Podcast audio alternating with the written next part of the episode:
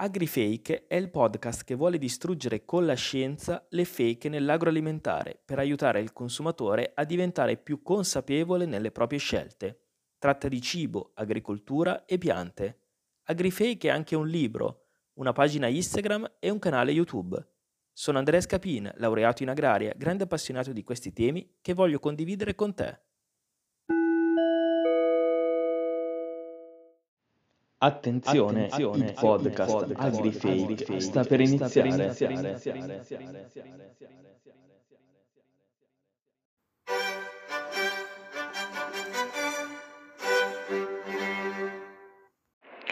In questo podcast darò voce a tutti. Opinioni desuete, linguaggio volgare e pareri non political correct non verranno censurati. Se sei affezionato ad una divulgazione tradizionale ed educata, non ascoltare il podcast. Solitamente inizio le puntate con un buongiorno a tutti, però c'è buio perché è inverno, viene buio presto e quindi inizierei con buonasera a tutti gli ascoltatori. Poi dipende quando uno ascolta il podcast, se di mattina o di pomeriggio. Comunque, oggi che dovrebbe essere dic- il diciannovesimo episodio, Parleremo delle piante indoor, ossia le piante che coltiviamo in casa per eh, gli svariati scopi. Molti pensano che le piante in casa tolgano ossigeno uh, mentre dormiamo, soprattutto se le teniamo in camera da letto, e altri pensano che invece siano miracolose per l'eliminazione di inquinanti dall'ambiente domestico. Quindi in questa puntata approfondiremo queste due tematiche, mm, spero di essere molto celere, però di solito non ci riesco mai, e abbiamo qua come ospite Sabrina, vuoi presentarti? Ciao a tutti, io sono... Di, di alzare la voce non si sente. Ciao a tutti, io sono Sabrina.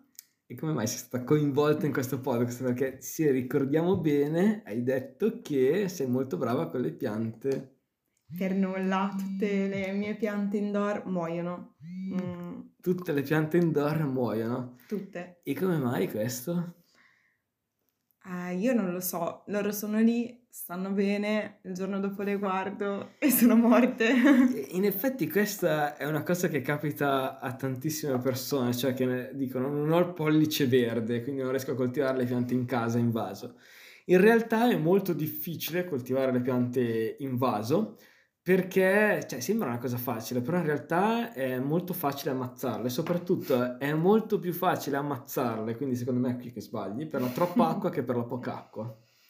Può essere, può benissimo essere, ma io provo a darle amore, se poi dopo loro non lo accettano. Non lo so, allora come mai abbiamo invitato in un podcast qualcuno che ci uccide tutte le piante in, ca- in casa, eh, di poca utilità. no, eh, questo po- vabbè, serve per motivarti, dai, serve per motivarti a coltivare più piante in casa se è necessario rispetto a quello che diremo tra pochissimo, giusto? Giusto, magari ne esco che ne so, anche qualcosa di più. Speriamo, non lo so se saranno interessanti questi argomenti. Comunque, iniziamo. Allora, phytoremediation indoor. Indoor dall'inglese, tu sai bene l'inglese, giusto? Esatto. Cosa vuol dire? Interno. Da interno, quindi è molto più figo dire la, la, la phytoremediation, quindi termine inglese, indoor, ancora termine inglese per dire la, la, la purificazione dell'aria da, con le piante da interno, se vogliamo tradurlo in italiano. Comunque, eh, si parla tantissimo di inquinamento dell'area outdoor, che da, dall'inglese vuol dire All'esterno. All'esterno. Abbiamo, il eh, traduttore oggi è molto eh, utile. E auto, abbiamo già parlato in una puntata del, dell'inquinamento dell'aria, quindi di quanto gli alberi possono influire sulla rimozione di inquinanti dal, dall'aria, in particolare dalla geosfera, quindi anche dall'aria. E questo è utile particolarmente in città ma molte volte l'inquinamento dell'aria che respiriamo può riguardare i luoghi dove passiamo la maggior parte del nostro tempo, ovvero in casa. E a tal proposito c'è uno studio di Brilli et al. del 2018, poi se c'è qualcuno interessato gli manderò il link dell'articolo scientifico, e trascorriamo l'80% del nostro tempo in questi ambienti chiusi e anche per poterci, proteggerci dall'inquinamento indoor, oltre a cambiare spesso aria, ammesso poi che all'esterno l'aria sia più pulita, le piante possono venirci in soccorso e in questo episodio mm, vorremmo verificarlo con i numeri se è veramente, eh, cioè se avviene veramente questa cosa. Sei entusiasta di questa puntata? L'ambiente delle nostre case o degli uffici in cui lavoriamo può essere contaminato da gas potenzialmente tossici eh, oppure da particolato atmosferico. Eh, questo viene emesso dagli arredi, dalle pitture, dalle cere, i tappeti, i solventi e anche prodotti, eh, solventi prodotti per la pulizia, attrezzature per l'ufficio, in particolare le fotocopiatrici e le stampanti, in cui non lo sapevi? No. Quando al lavoro stampi troppo emette un sacco di particolato atmosferico. Quindi per questo, infatti, io guarda, in camera ho la, ho la stampante così mi respiro tutto quando dormo. E comunque, vabbè, tanto stamperò tre fogli l'anno. E poi ci sono anche i piani cottura, chi fuma in casa, stufe, camini, eccetera. Gli inquinanti possono essere molti, eh, quindi c'è il monossido di carbonio e il biossido di carbonio, che sarebbe quella che conosciamo tutti come anidride carbonica, poi ci sono eh, formaldeide e benzene, gli ossidi di azoto, poi in italiano si chiamano IPA, che sarebbero gli idrocarburi policiclici aromatici. E quindi vabbè ci sono una serie di inquinanti che possono in qualche modo essere pericolosi per, per la nostra salute. Un inquinante particolarmente pericoloso è il benzene, e benzene ce n'è molto, per esempio, in prossimità delle stazioni di servizio dove si fa benzina, come è logico che sia, quindi se uno abita vicino alle stazioni di servizio potrebbe avere l'aria di peggiore qualità. In ogni caso è un composto volatile importante ed è stato chiaramente dimostrato la correlazione tra esposizione a benzene e cancro eh, ma anche con altre poi malattie respiratorie, al sistema nervoso, ematologico, epatico, renale, cardiovascolare, riproduttivo. Quindi il benzene eh, è pericoloso. Ecco, un altro studio, quello di De Andrea et al del 2018, dice anche che è correlato alle leucemia nei bambini ed altre malattie ematologiche.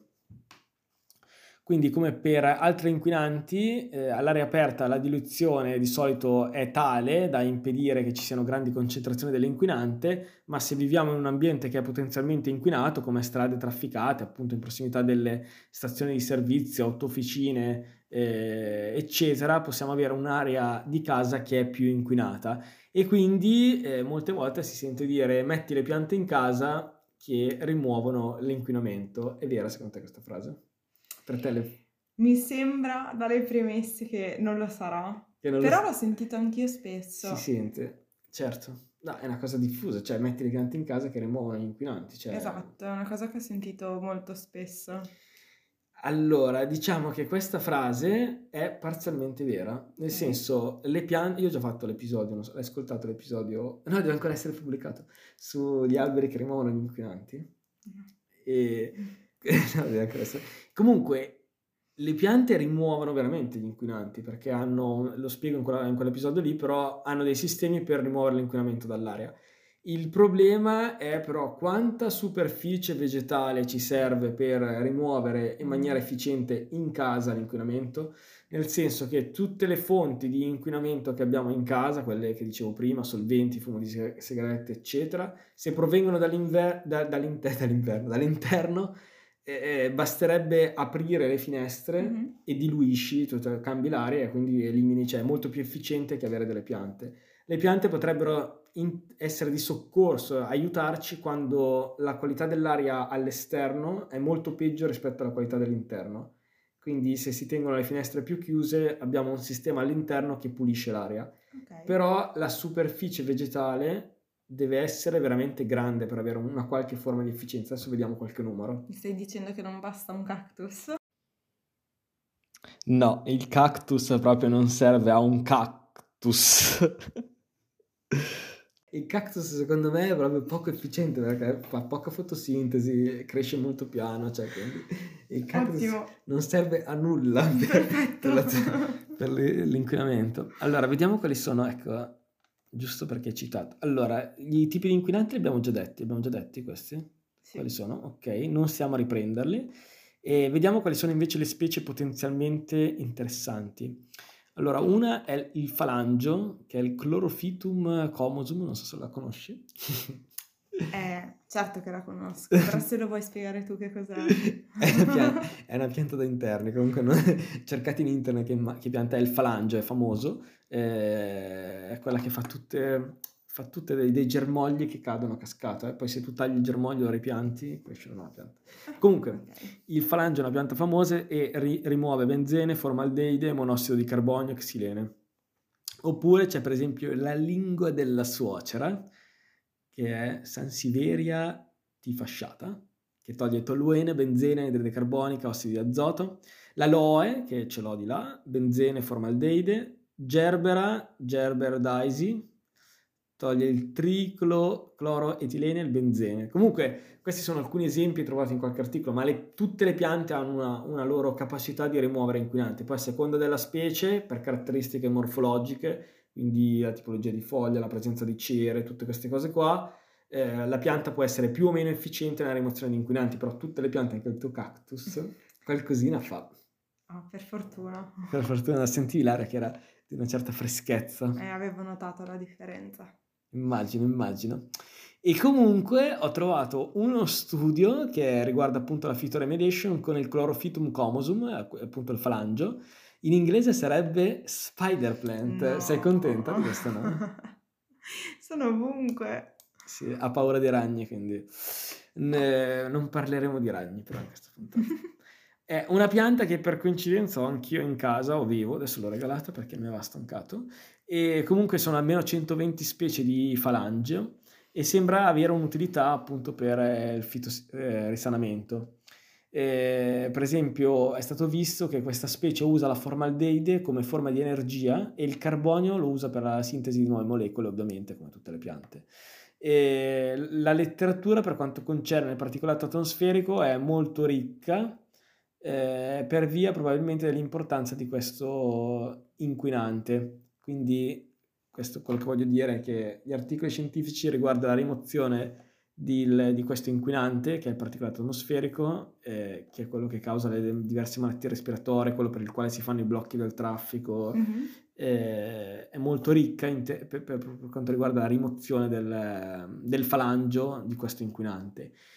E quello che posso dire è che citando uno studio, in, un, eh, in questo studio venivano eh, monitorate cinque stanze, qui c'era uno studio dentistico, una stanza di imbottigliamento profumi, una casa suburbana, un appartamento e un ufficio e il particolato accumulato sulle foglie variava da 13,62 a 19,79 microgrammi per centimetro quadrato di foglia, accumulato in, in quanto leggete? Due mesi di coltivazione. Esatto, quindi per un lungo, cioè l'efficienza c'è, stiamo parlando di tre, da 13 a 19 microgrammi per centimetro quadrato di foglia, però su due mesi di coltivazione, cioè quindi quante piante devo avere, quanta superficie forestale in casa, non è superficie forestale, però quanta superficie verde dovrei avere in casa per avere una qualche forma di efficienza. Se tu vuoi vedere i dati di, produzione del particolato, per esempio una macchina fa 0,00 5 mi sembra grammi per chilometro che fa. Ok. Moltiplica per il traffico veicolare che hai sotto casa. Cioè, quando... Molto sproporzionato direi. Sì, poi bisognerebbe vedere la concentrazione della... Cioè, io ho, mi sono fatto un po' di calcoli, quello che si vede è che le piante funzionano, ma dobbiamo riempirci la casa di piante per avere una qualche funzione. Un secondo, un secondo.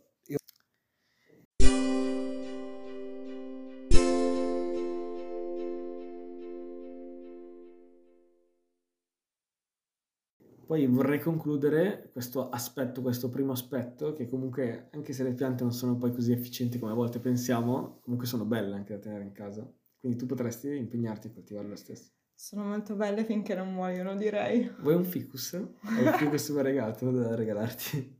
Io lo prendo, ma poi se muore non voglio responsabilità. No, se lo prendi lo devi curare bene, perché sennò mi dispiace. Devo se... prendermi questo impegno? Assolutamente. Lo curerò come un figlio allora. Allora, allora te lo posso regalare.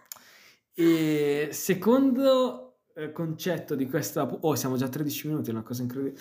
E secondo concetto, tu hai mai sentito che le piante tolgono l'ossigeno in casa?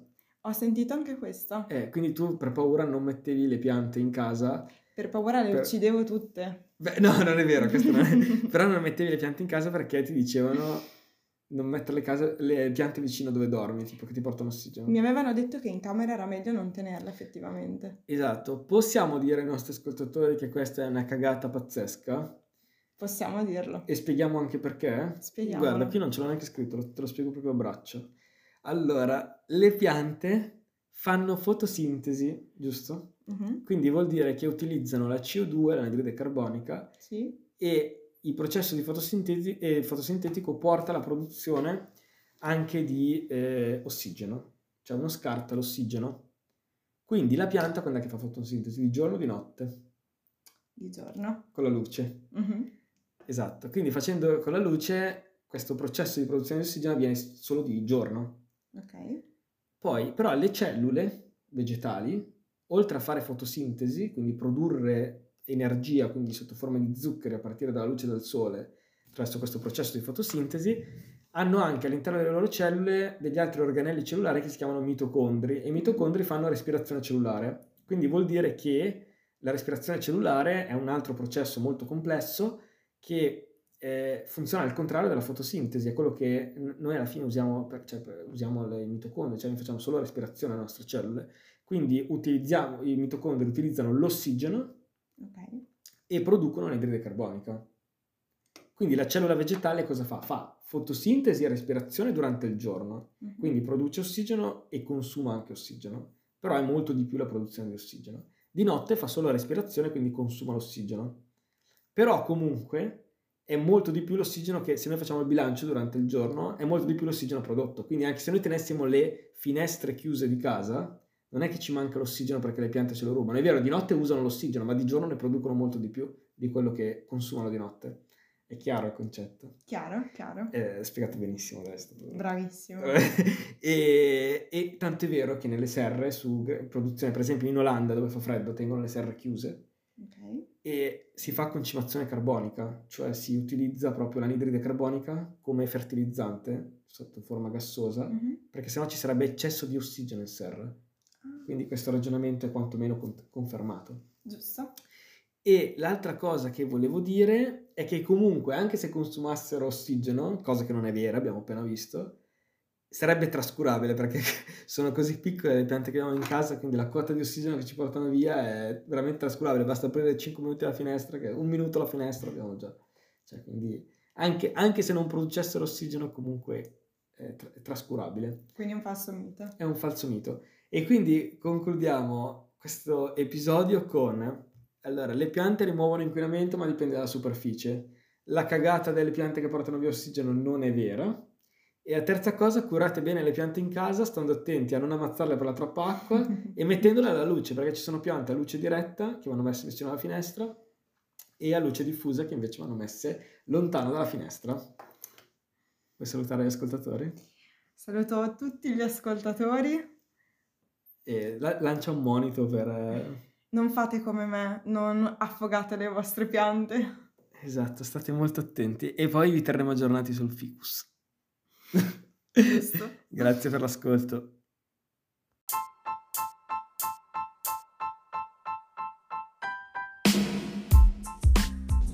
Oh Chicco, però sei pesante, sei pesante.